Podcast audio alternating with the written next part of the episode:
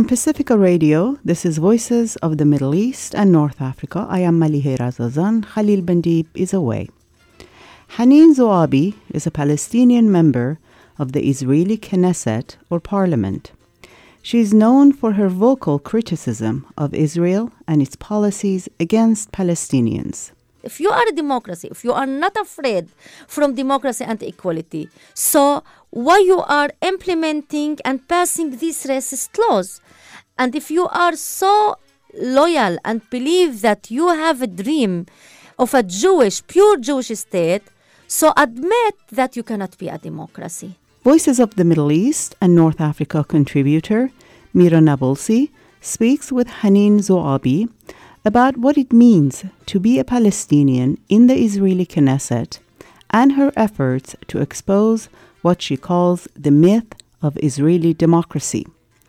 Later in the program, we talk about the critically acclaimed production Love, Bombs, and Apples we speak with Iraqi British playwright Hassan Abdulrazzak, the play's British actor Asif Khan, who portrays four different characters from Palestine, Pakistan, Bradford, and New York, and Evren Odcikin of Golden Thread Productions, the theater company presenting the show in the Bay Area. All this coming up on this week's Voices of the Middle East and North Africa. Stay with us.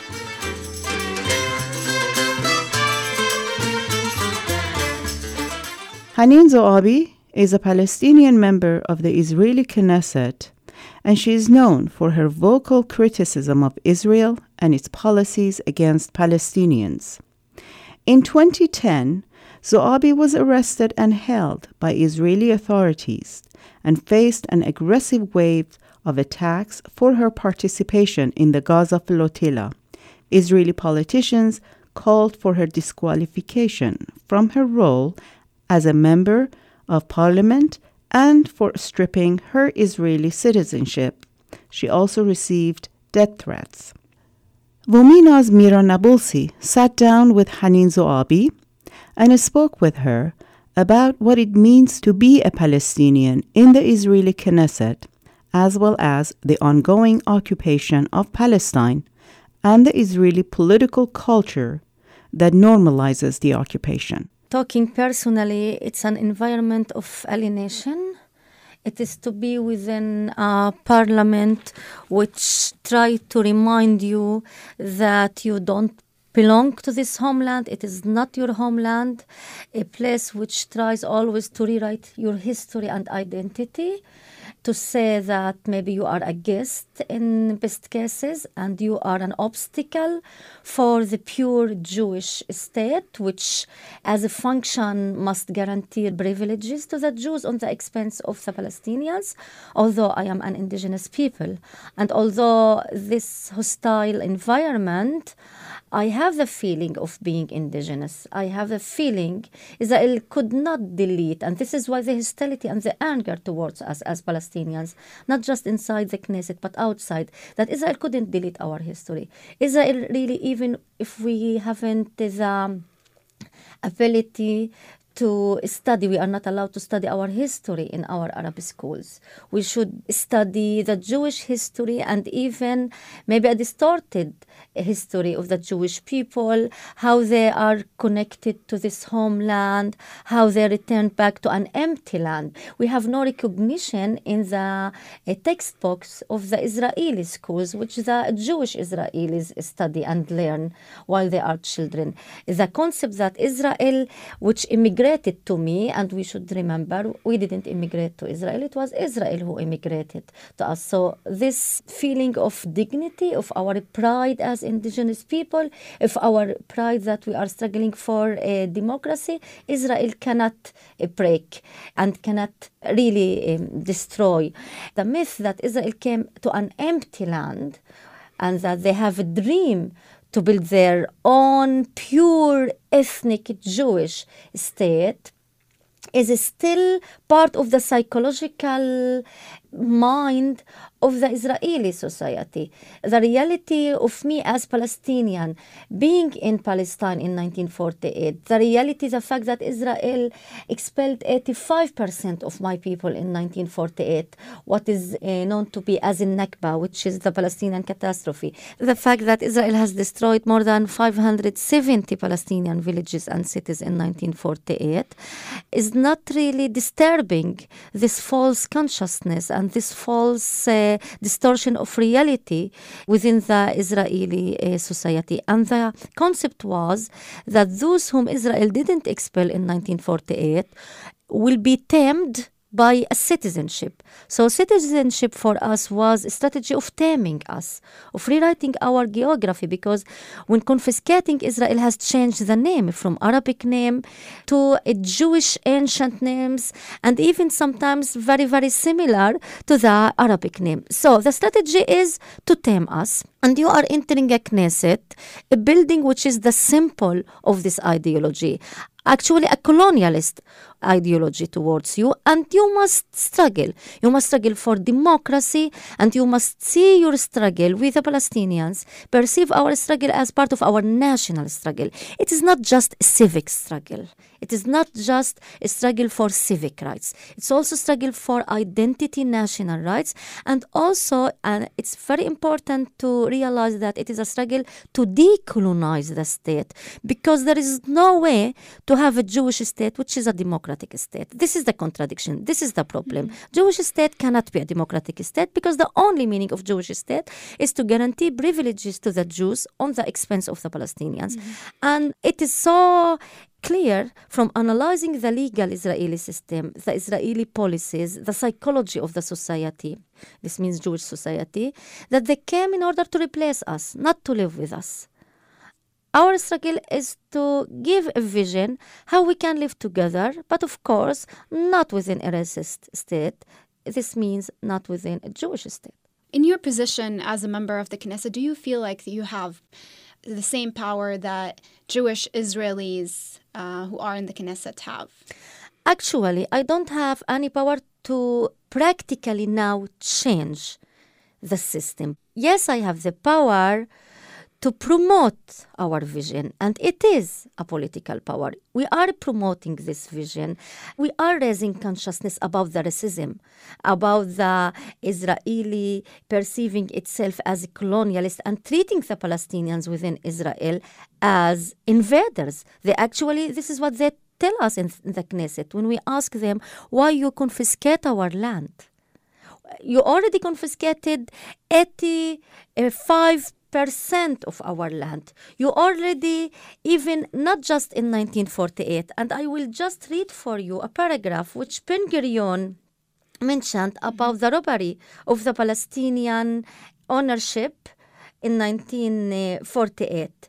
The plunder and looting of Palestinian homes, farms, plantations, banks, cars, ports, railroads, schools, hospitals, trucks, tractors during the Nakba during 1948 war were a crime committed. Of course, this is not what Ben Gurion said, but this is mm. actually a crime committed not only by the state but also by the common Israelis. So it is part of the culture of the society really to see me mm-hmm. not as indigenous even not as normal uh, citizen. What Ben Gurion said about this robbery himself he was surprised as you can understand from this paragraph. He was surprised by this large mass robbery uh, of palestinian properties. He said in a cabinet meeting the only thing that surprised me and surprised me bitterly was the discovery of such moral failings among us the Jews, which I had never suspected. I mean the mass robbery in which all parts of the Jewish population participated. And we are talking about uh, Ben Gurion who said, any land we uh, steal from the Palestinian will be our land. Maybe we don't have the power, the real power, to change the laws. In Israel, there are 95 racist laws we didn't have the power. We are 13 Knesset member uh, within the joint list out of 120 Knesset members. The joint member. Arab list. The joint Arab list, exactly, out of 120. So we are a minority. All of the Israeli party are Zionist parties. There is no even one anti-Zionist party within the Knesset.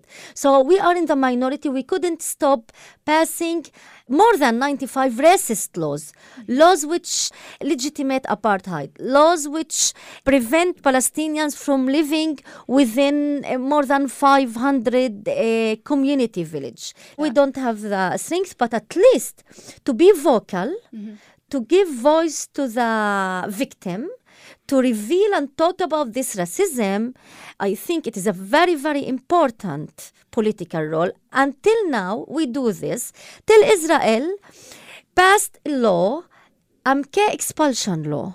By this MK expulsion law, 90 Knesset members, Israeli Knesset members, can expel permanently a Knesset member from the Knesset. Now I have been elected from half million Palestinians, but easily 90 Knesset member can change the results of the election. This means the real elections takes place within the Knesset. I have been temporarily suspended five times. There is also an ethical committee. The last time was in March, and this will be another week in May. We are in a recession and uh, there is another week. The first one was after marmara six months four months six months four months and then uh, two months and then a week. So for five times the ethical committee of the knesset has suspended me just because of expressing my political attitudes expressing the oppressing of the, the israelis the racism of the israeli state and trying to struggle for equality for all and for a normal state. This is my vision. Mm-hmm. The vision of my party, National Democratic Assembly, not a racist Jewish state, but state for all the citizens. I want to bring it back a little bit to the US. In January, Vice President Mike Pence addressed the Israeli Knesset, and this was the first time a US Vice President addresses the Knesset. You and other Palestinian members of the Knesset interrupted his speech in protest and held signs saying Jerusalem is the capital of Palestine. Of course, uh, Israeli security came in and forcefully removed you and other members outside of the session. Why did you decide to stay? Why did you not boycott uh, Mike Pence's address? We know that the Palestinian Authority in Ramallah, for example, decided to boycott Pence, but you guys decided to stay. Can you tell us more about that? Yeah, actually, no, we decided to boycott.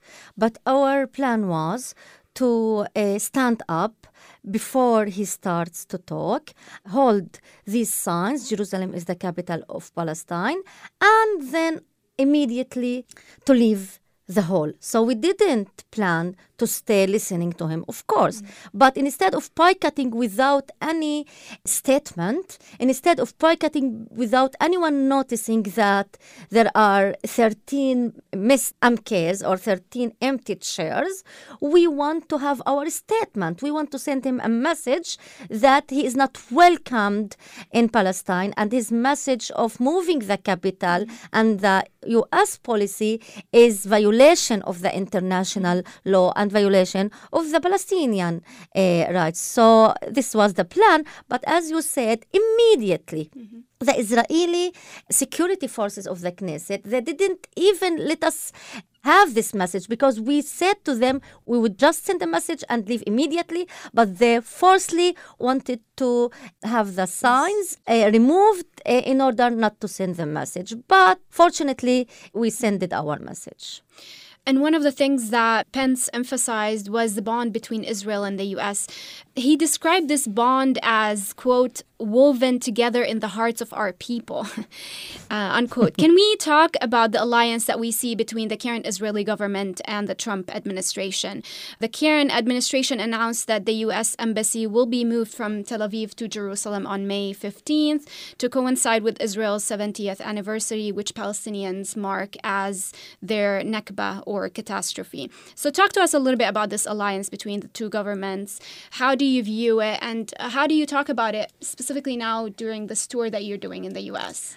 Actually, this special alliance helps the Palestinians convey their message because you are talking about a president whose political view is so clear racist view, right wing views against minority, against equality, against human rights, against even the normal standard liberal values mm-hmm. of a lot of i would say maybe most of the americans actually and this special alliance may clarify for the american citizens the essence and the aims of the netanyahu government and even the policies of israel as such as the state this will convey a message that if a racist president is so close to a state this means that there is also a common values, right-wing values and liberal values, which really is the common thing between the two sides. Mm-hmm. And as the Americans themselves, I think now, suffering from the policies of Trump, and I hope that they will not suffer more, but I'm sure, and they are sure, that continuing with these policies of Trump, America will not be more liberal, will not be more strong, will not be uh, more free, and it will not implement policies of uh, equality and rights uh, within the world. But it is not the special alliance between Trump and Netanyahu. It's actually a very odd alliance between the USA government and all of the Israeli government. Actually, it is just with this support of the USA which Israel can continue its hostile and violent policies toward the Palestinians.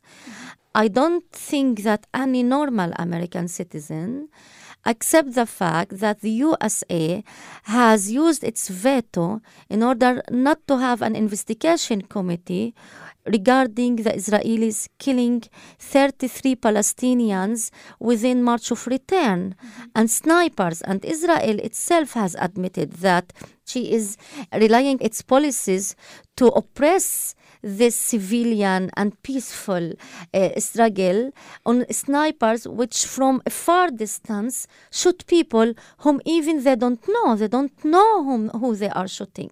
They don't know. They just know that they shoot. They have a direct order to shoot and kill palestinians. I don't think that any american citizen agree with his own taxes on behalf of his name to have a government which really directly and strongly and blindly support this act of killing Palestinians, the act of putting 2 million Palestinians into the biggest jail, the biggest ghetto in the world, expanding settlements, oppressing the Palestinians in the West Bank, Judaizing in Jerusalem, and being racist toward the Palestinian citizens within Israel, which we are now 18% of the mm-hmm. society. Just to mention some statistics, we are 1,200,000 within 8 million and a half in Israel. So even the US government, and not just Trump's government, to be honest and to be yeah, accurate, uh, even in Obama, point, that it's not it unprecedented. Is, exactly, it is not a president. Uh,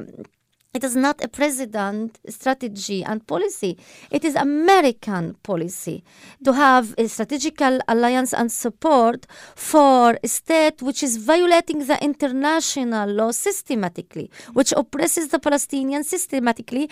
And then the Americans start to wonder why the Arab nations and the Arab people are hostile towards its policies. They are not hostile. They are just reacting in a very normal way. The USA strategy as a state is so hostile to the people in the Middle East, so hostile to their rights. You can see now what American army and the American state has did to Iraq and you can see uh, the silence and the way the USA supports all the dictatorship in the regions. If you are a democratic state, why you are supporting dictatorship like Sisi in Egypt? And you know that these two regimes oppress their people, and you know that they don't don't represent the will of their people.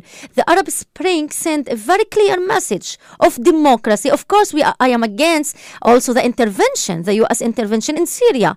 It is the people, the revolution of the people, which seeks justice, equality, and as a Palestinian, my struggle is based upon justice and upon equality and upon the unity of the Arab world. Mm-hmm. We are supporting a strong Arab world, strong states, which means strong people, not strong regimes, and not fascist and dictatorship regimes.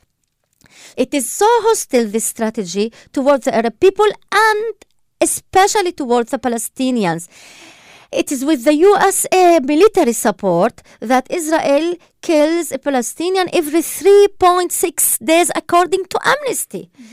Killing, pumping Gaza, pumping and killing 500 children in Gaza within the siege the USA even preventing with its veto verbal condemnations toward violent and killing policies of Israeli. Israeli plans fly over Gaza continuously pumping Gaza. Mm-hmm. 500 children, as I said, have been killed before a few years on a massive uh, pumping. 75% of Gaza children suffer from anemia, high unemployment rates, and extreme poverty and dependency on uh, charities. 95% of the water is unsafe to drink in Gaza, just two till four hours of uh, electricity, and 70% of the population is under poverty line. So this is the situation when you are not condemning, even supporting military support financially and legal support. Mm-hmm. And this is what is so important. The condemnation of the US is not enough, but it at least send a very clear message that Israel cannot be above the international law. And Israel, 70 years from now, since 1948, the, since the establishment of the state, is treated as if it is above the international law. So we are not spending about policies there and policies here, violation once a while. No, we are talking about a policies which is based on violation, a definition, as I said, of a state which is contradict a democracy. I want to go back to some uh, statements that you made in the talk you gave in San Francisco a few days ago. You said that Israel views Palestinians, especially those living inside Israel who are by law citizens like yourself, Israel views them as an obstacle to the Jewish state, and that Israel's policies are not just part of a racist project, but of a settler colonial project. Can you explain the difference and elaborate on that a little bit? Zionists didn't came to my homeland in order to live with me. They came in order to replace me. They viewed the land, they convinced themselves that the land is empty, and they actually implemented this false statement. They conducted an ethnic cleansing to the Palestinians in 1948, expelling 85% of the Palestinians. I am one who remain, whom Israel didn't expel. And maybe Israel is now angry because we didn't thank her. We, the Palestinians, whom Israel didn't expel, we didn't thank her every day. The idea of a Jewish state was based upon a majority and the Jews were not, Zionists were not majority in 1948. So, first of all, it implemented ethnic cleansing in order to be a majority. Second of all, it tried, as I said to you, to confiscate the land, the robbery that I talked about. Mm-hmm. Till now, Israel has confiscated in order to implement the concept of Jewish state, of privileges, of controlling the land. Controlling the land is fair. Till now, Israel has continued to confiscate my land. 80 46% Israel has confiscated of the 48 region, uh-huh. which is 78% of the hist- historic So what's Palestine. now Israel? Of the what's land now, now that of the land what's now Israel?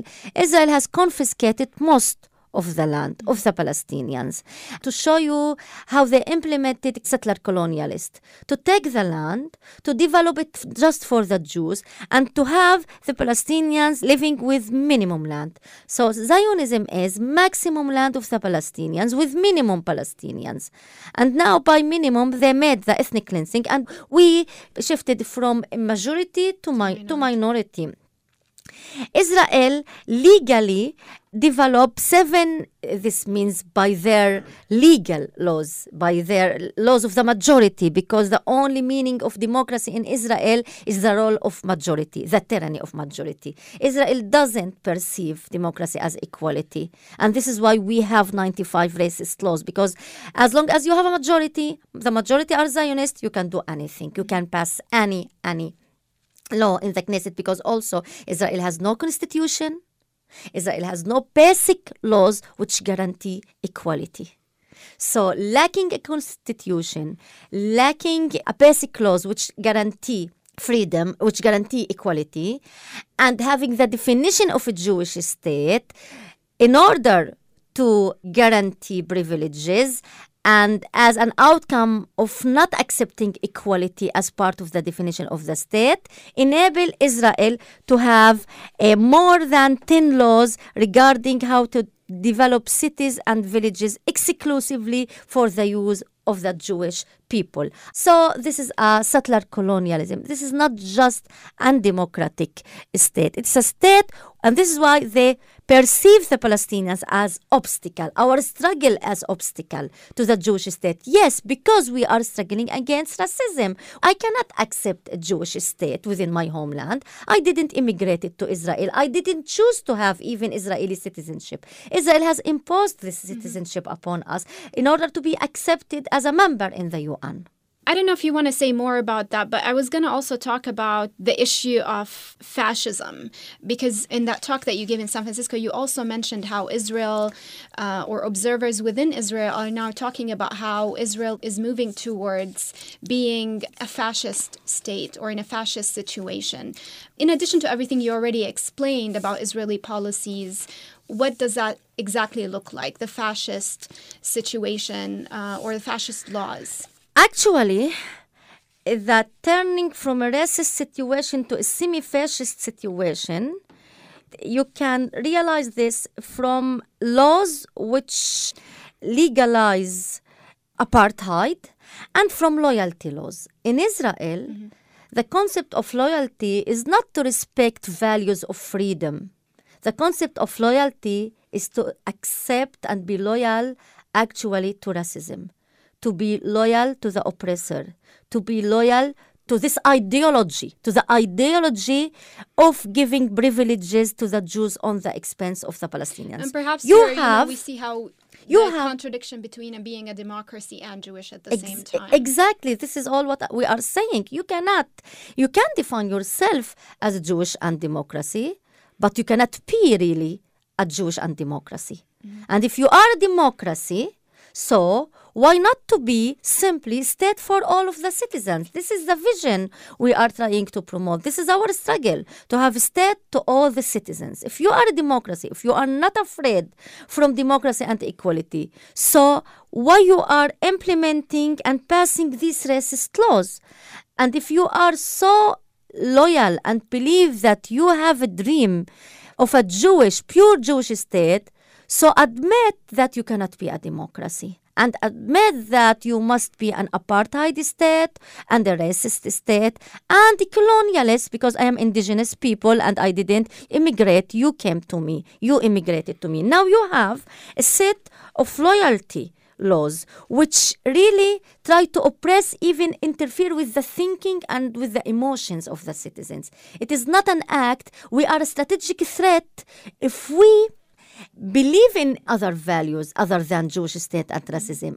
We start within Israel to be perceived as Palestinians, not just the Palestinians, even the very tiny left wing anti Zionist or even Zionist within Israel, which say that we disagree with this concept. Loyalty laws, you can see that the state educational bill, it is just in process. Uh, it is a new law, ban, yeah, which ban educational activities that discourage military service. You don't have even a right within Israel, even if you are a Jewish organization. And by semi fascist situation, I am referring also to the situation where the state started to persecute Israeli organization, Jewish Israeli activists, Jewish Israeli like breaking the silence organization. Those who refuse to Those- serve in the army. Even breaking the silence, they don't refuse to serve in the army. This is a misleading. Mm-hmm. They just are talking about the crimes which the Israeli army is conducting. They didn't say don't serve in the army. They, and I disagree with them mm-hmm. because, of course, I am against serving in a military army, occupation army. They are just trying to raise awareness about the crimes, telling about their own experience. And Israel has this special law in order to prevent this organization from entering the schools to talk about the army. Actually, this law has been passed, but this one, cultural loyalty bill, under debate in the Knesset, and this bill require cultural institutions and artists, even again Israeli Jewish artists, seeking state funding to declare their loyalty to the state of Israel as a Jewish state Before they get the funding. before they get the funding. So if you are Israeli artist talking about violation of Israel, talking about the freedom, the rights of the Palestinians, you are not allowed, and you pay taxes, you are not allowed to talk about that. So this is a fascist meaning of loyalty because it is a loyalty to ideology. Mm-hmm. And it is a fascist to say that the state is an ideological project which the citizen should be loyal to it without guaranteeing basic rights equality. And in democracy the state should serve the citizen and the citizen should be in the center. And the state should guarantee equality should guarantee freedom should guarantee justice. And then there is a meaning to ask the citizen to be loyal. Without basic values of freedom equality and justice you cannot ask me to be loyal because mm-hmm. then you will ask me to be loyal to oppression in terms of the perceptions towards Israel and towards uh, Israeli politicians in the US. So there's this uh, widely held belief that I see and hear a lot in the US, especially in liberal circles, that Netanyahu is the bad guy, but that he's an exception. And that he perhaps doesn't represent or define the Israeli society or the Israeli political forces as a whole. In fact, a recent poll by the Pew Research Center found that support of Israel is in decline among Democrats, even in the US, and that has a lot to do with Netanyahu himself. What do you say to that? Is Netanyahu an exception? Actually, if Netanyahu is an exception, he would not been elected. He has been elected for the majority, by the majority. Mm-hmm. Until now, according to the all polls, Israeli polls, if he want to run for election again, even after the corruption Yeah, the corruption cases against cases him. against him, he will win. He is the only candidate now. So you think he's still so pretty majority. popular? Mm-hmm. These are the statistics. The statistics indicate this is not my analysis, and the majority of the Israelis will vote for him again. And according to all the statistics, there is a majority within the Israeli society which supports the right wing, and this majority is in a process of increasing, not decreasing. Mm-hmm. So researchers are indicating a gradual shift towards the right within the Israeli society since more than 15 years ago. The Israeli Institute for Democracy conduct a yearly poll for index of democracy. Mm-hmm. And the index of democracy shows you how Netanyahu actually expressing majority within the Israeli Knesset. The alternative are not a real alternative. Because if Netanyahu doesn't talk about two states, also the Zionist camp, the opposition, the biggest party within the ob- Israeli opposition, said that it is not the time to talk about two states. Mm-hmm. And if Netanyahu doesn't want to dismantle settlements and doesn't recognize that settlements are violation of international law, also the opposition in the Knesset, the Zionist opposition in the Knesset, doesn't recognize settlements as a violation of the law. And if Netanyahu said the siege, we should bomb Gaza, all of the Israeli opposition support him in pumping Gaza. They supported the siege. They supported now, there is no critical voices, even within the opposition, to killing now 34 Palestinians whom Israel has killed. You will not hear any criticism from the opposition regarding the siege, mm-hmm. regarding settlements, Judaizing Jerusalem, even not uh, recognizing the rights of the Palestinians to have a real, real sovereign state. Mm-hmm. So there is no real differences between Netanyahu, the right wing, and those who are not right wing. There is no real left in Israel. And this is why Netanyahu is gaining more and more popularity. And this is why Netanyahu is really part of the system. It is not the exception. No, Netanyahu is not the exception.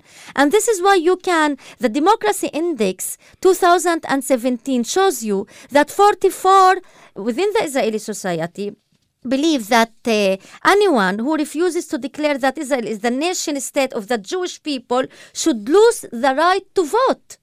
So it is not just regarding this society is racist, not just regarding the uh, Palestinians in Gaza and in the West Bank. Okay, they will say we defend ourselves. Mm-hmm. First of all, you cannot defend yourself by putting 2 million Palestinians into a siege. And you cannot defend yourself by violating the international law, by oppressing, by killing. But even you are not defending yourself because you are not a democratic state. You don't believe also in democracy and equality. Just 11% of the Israeli society define democracy as equality. What do you think? Just 11, 11 according to 2017 Index of Democracy.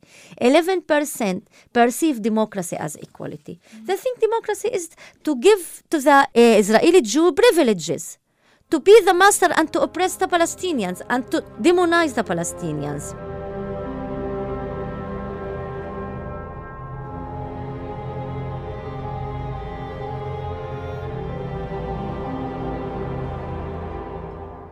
Hanin Zoabi is a Palestinian member of the Israeli Knesset. She spoke with VOMENA contributor Mira Nabulsi. From Pacifica Radio, this is Voices of the Middle East and North Africa.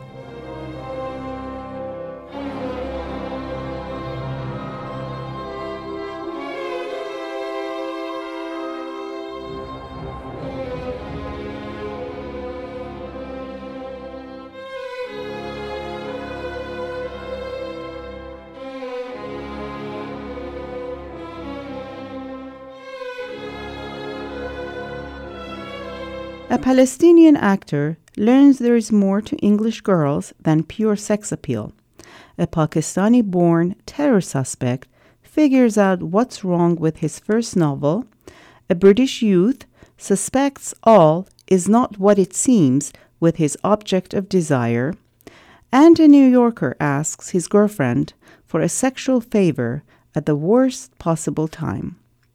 The latest Bay Area Golden Thread Productions play, Love Bombs and Apples, is the comic tale of four men, each from different parts of the globe, all experiencing a moment of revelation.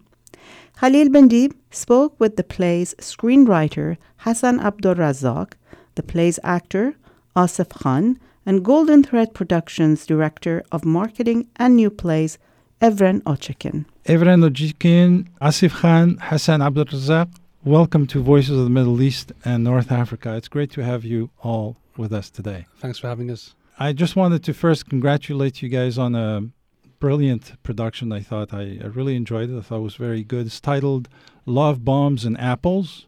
It's written by Hassan Abdulrazzak Golden Thread keeps gifting us with these wonderful gems year after year, and this is one of them, definitely. Thank you so much. It means a lot to hear that from you, actually, Khalil. Thank you. so uh, let me start with you, Evren. When you introduced this play, Love Bombs and Apples, you called it Hassan's first full length piece, but in actuality, it felt like four separate mini plays in rapid succession rather than one, albeit all related in theme. Mm-hmm. But because of your introduction, I kept expecting the characters to come back. Clarify the concept, if you will.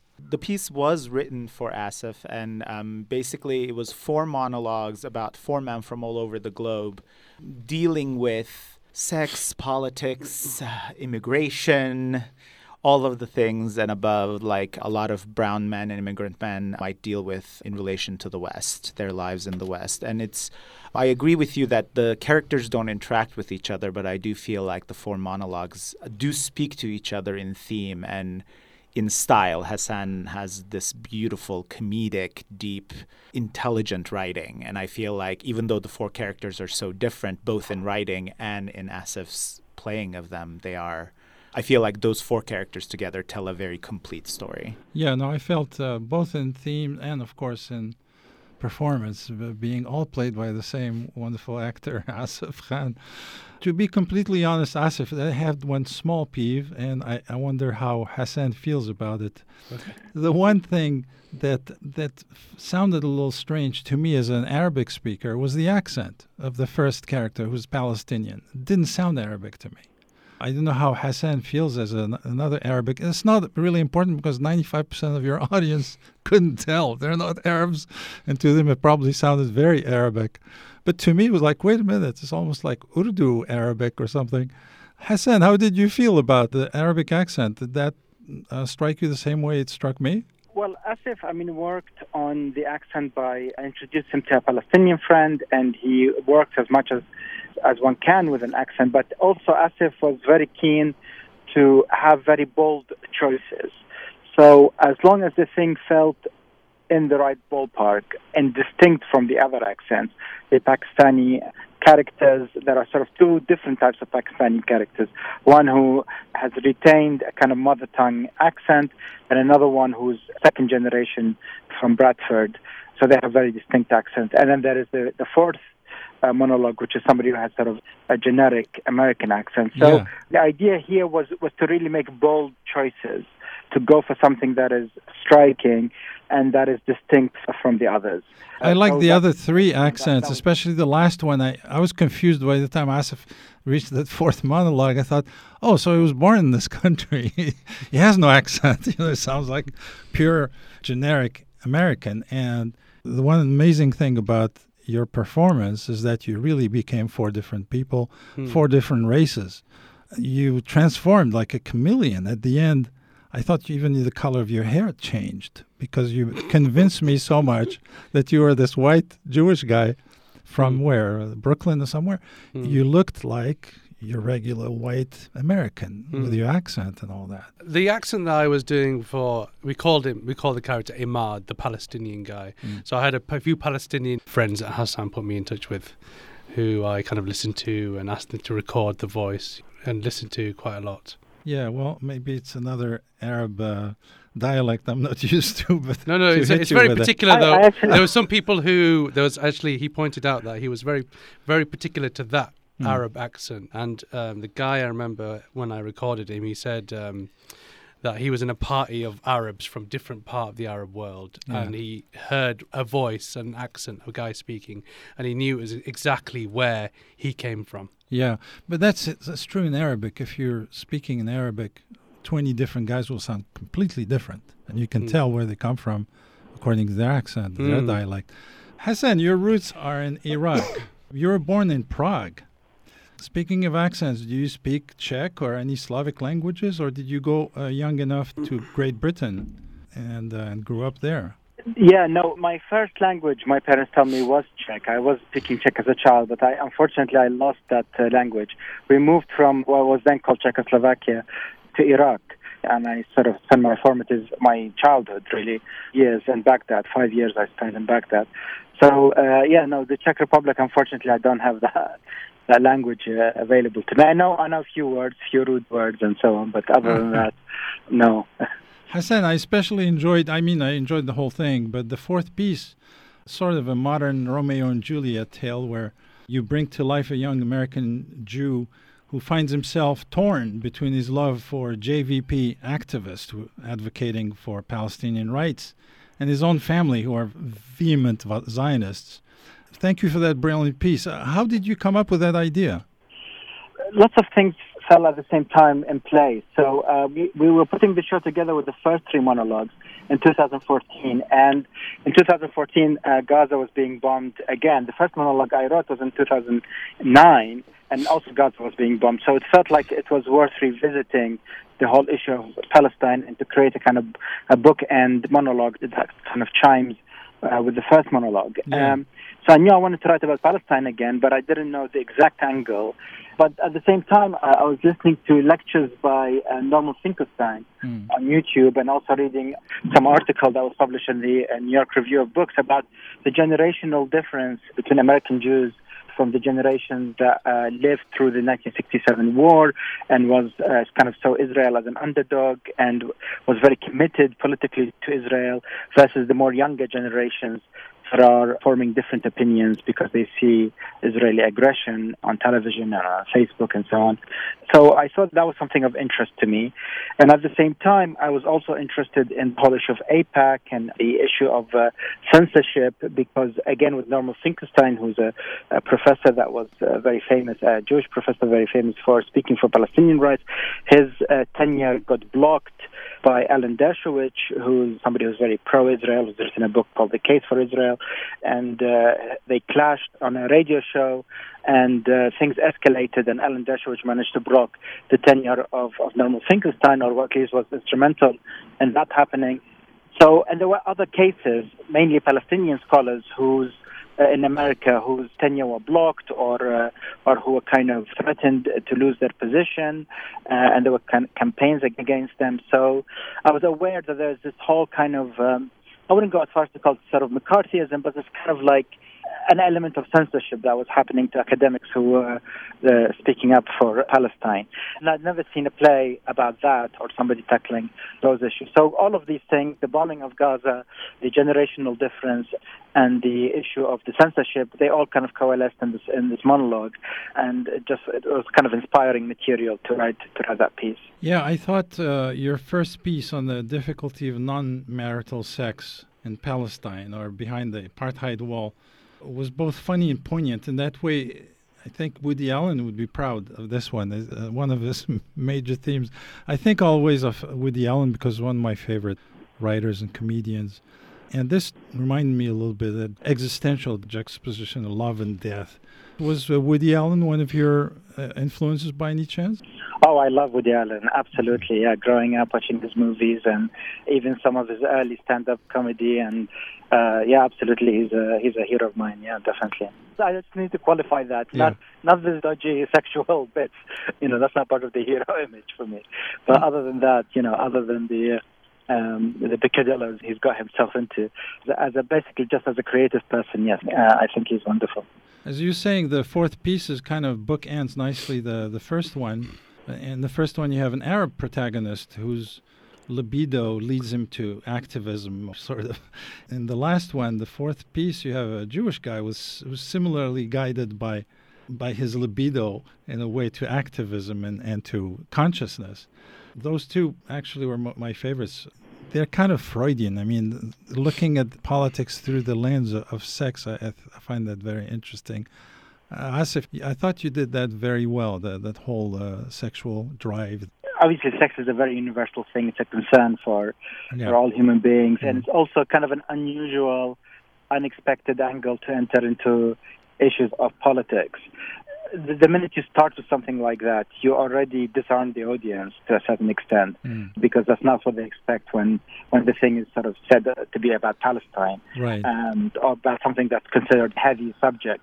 So I think sex kind of lightens it all up. It uh, it takes you on a different angle of, of not what you're expecting. That's for me as a writer is the attraction of going through with with, with an angle like that, a bold, different angle. Yeah. Yeah, it's, it both lightens it up, at the same time it- it deepens it. It's very deep. It's a deep way of looking at Mm. things. Asif, you Yeah, I was going to say the same thing. Um, it's like it's a universal thing, sex. You know, everybody can relate to it. So it's a very simple want that the character has. He just wants to have sex. So you just, you know, everybody can kind of relate to that. and he's And, frustrated. uh, yeah, he's frustrated. And there's a it, wall that- in front yeah, of him. yeah. But if you say to someone who doesn't know about the Palestine-Israel conflict, doesn't know much about that, then they might be a bit lost. But you know, that's the beauty with all of the four characters. They all have a very simple desire The first guy just wants to have sex. Second guy just wants to write a novel and be famous. The third guy just wants an iPhone, and the um, fourth guy just wants some peace between his girlfriend and his and dad. His family, yeah. Yeah. Uh, I think there's also this really wonderful absurdity to it all. You know what I mean? The what I love about this play, in again, both Hassan's writing and Asif's depiction of these characters is we are given four men who are deeply imperfect. So what they want and the depth of their situation is in clash with each other. And I think that's where the brilliance of the piece comes is that they are living in situations that are heightened politically, but they are not either sometimes smart enough or woke enough or engaged enough. They're not in control. But they don't mm. even know they're not in control. They mm. still have the drive like they do, or they go for that. And I think the absurdity that is found, the comedic absurdity that is found in that clash, in that juxtaposition, makes it really delicious. Another juxtaposition that I thought was quite clever and refreshing in your second short, uh, the second second monologue. I like the parallel between the cop and the art critic, mm, mm. where the the cop says, "No, no, no, this is not fiction. This is real." It, the the characters have no depth. yeah, yeah. I thought that was very very funny. It's one of my favorite bits, actually. yeah. Also very Allen-esque. There's one. Uh, piece that Woody Allen wrote. This it's called "If the Impressionists Had Been Dentists," where he manages to bring a crazy parallel between what dentists do and the impressionist painters. It's a little bit what Hassan did and you did, Asif, mm. with these words. You know, a cop is an art critic. He's saying, no, no, this is no fiction. I'm sorry. I, I know fiction. This is really a, a, yeah. manual. Well, just playing against what you imagine. You do see him because I play him for the small few lines. But, you know, he's called Bronson and he's been described as this huge, huge man. But then what you don't realize is that he actually knows about drama and knows more than Sajid and um, can criticize his his work and actually become Sajid's mentor right. in prison and his uh, toughest critic. Exactly. And who Sajid wants to prove to the most yeah, he can't, his work he can't is, write without. Yeah, his, he can't write. He his can't. Editing. He's not happy until Bronson is happy with it. Right. The reason it works is that on a deep level, yeah, it's true that art critics for artists, they feel a bit like the police. Hmm. Always worried how are they going to come down on this? Are they really going to be hmm. mean? Or are they going to be lenient? Hmm. So it works on that level. It, it really seems like a, yeah. a good coupling, a good juxtaposition. Creates such a funny human interaction between two people that are put into an incredibly high stakes international terrorism plot. What is your character? What is he doing? Well, he's called um, Sajid Abdul Abdul Abdul. and he's a, a Pakistani man who's now moved to London. He's been quite heavily influenced by his father, but he's very been into books, reading, and through his whole experience of not just living in uh, Pakistan, but he's he's lived in Saudi Arabia, he's decided that he, he knows about the subject of terrorism, and he decides I'm going to write the best post 9/11 novel. I'm going to be the top writer on this subject, a fiction novel. But what he ends up writing is quite dull and it's just flat, but yeah, it's full flat. Of, of real detail. Uh, it's full it's of very well researched. Real detail, but not not enough character. And when the police get hold of it, they mistake it to be a terror manual and arrest him. And then when he gets sent to prison, that's where he does his best writing and his best ideas flow. And uh, he really wants to impress Bronson, the officer who interrogates him. Who becomes his editor in, yeah. in essence, yeah. Yeah. Asif, again, I thought you did a stellar job with each one of the four characters. It was amazing how you managed to transform so quickly between one and the other. Was there any of these four characters, these four monologues that you felt closer to somehow? Maybe because of your past experience or that felt more natural to you? Well, the third one is set in Bradford and he's from Bradford. He's completely different from who I am. But um, I know the landscape, I know the kind of vocal sound I know those kind of characters that I've seen throughout my life from a young age and gone to school with people who are like that. and not in terms of the subject matter of what he's talking about, but just the kind of like uh, very urban street Asian lads who are from Bradford, okay. who live in the kind of insular kind of Pakistani Muslim community in Bradford. So I know that character, I know that world, and also Sajid. I suppose I'm from of a Pakistani background. My parents are both born and brought up in Pakistan, so I know those. So it's probably those two really, those two that I can probably found easier to step into. And also, it's it's a good shift from going from Sajid to the Apple guy, who we call Safi, because physically they're so different. So it's a good opportunity to make that change. So Hassan, you made in this third mini play, you made the parallel between iPhone and high-tech fetishism and organized religion, arguing that the ads sound like the sermons uh, at the mosque, uh, except sexier. Interesting side note: Steve Jobs was from Syria, so oh yeah, yeah, yeah, so yeah. that guy. I mean, his father was bi- yeah, yeah, his biological father was Syrian. So this is the apple in the title "Love Bombs and Apples." Previous critiques have pointed out there's this theme that goes through all four monologues of the vulnerable male perspective uh, you bring to the, this quartet of monologues, Hassan. The theme of humiliation runs through uh, the monologues as a leitmotif.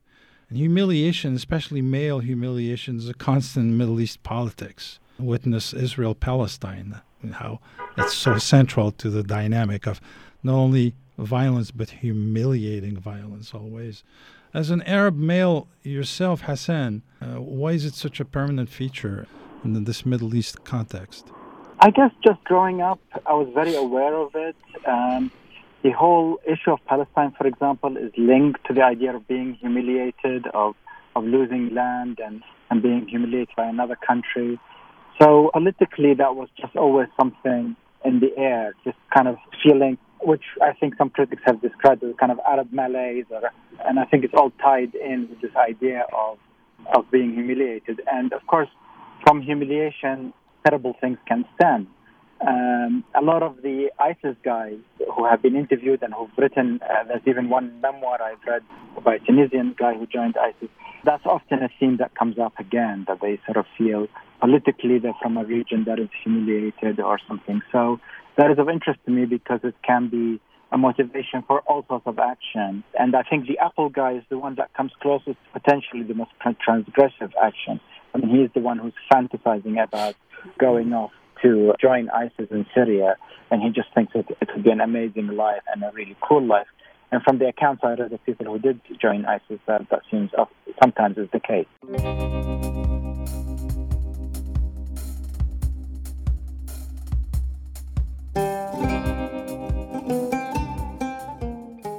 Love, Bombs, and Apples run through May 6th at Potrero Stage located at 1695 18th Street in San Francisco.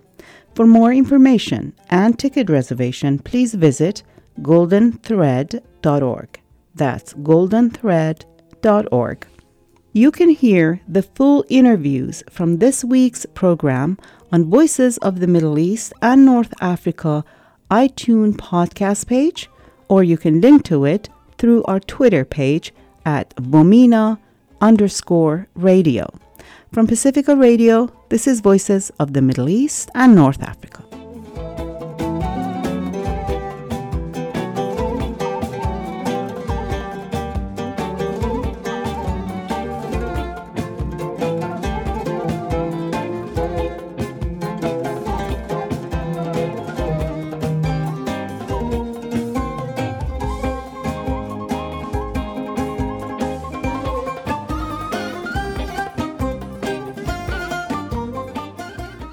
That's it for us this week. Voices of the Middle East and North Africa is produced at KPFA Studios in Berkeley. To get in touch, you can call us at 510 848 6767, extension 632, email vomekpfa at yahoo.com. Connect with us on our Facebook at Voices of the Middle East and North Africa or follow us on VOMENA Radio. Please join us next time for another edition of Voices of the Middle East and North Africa.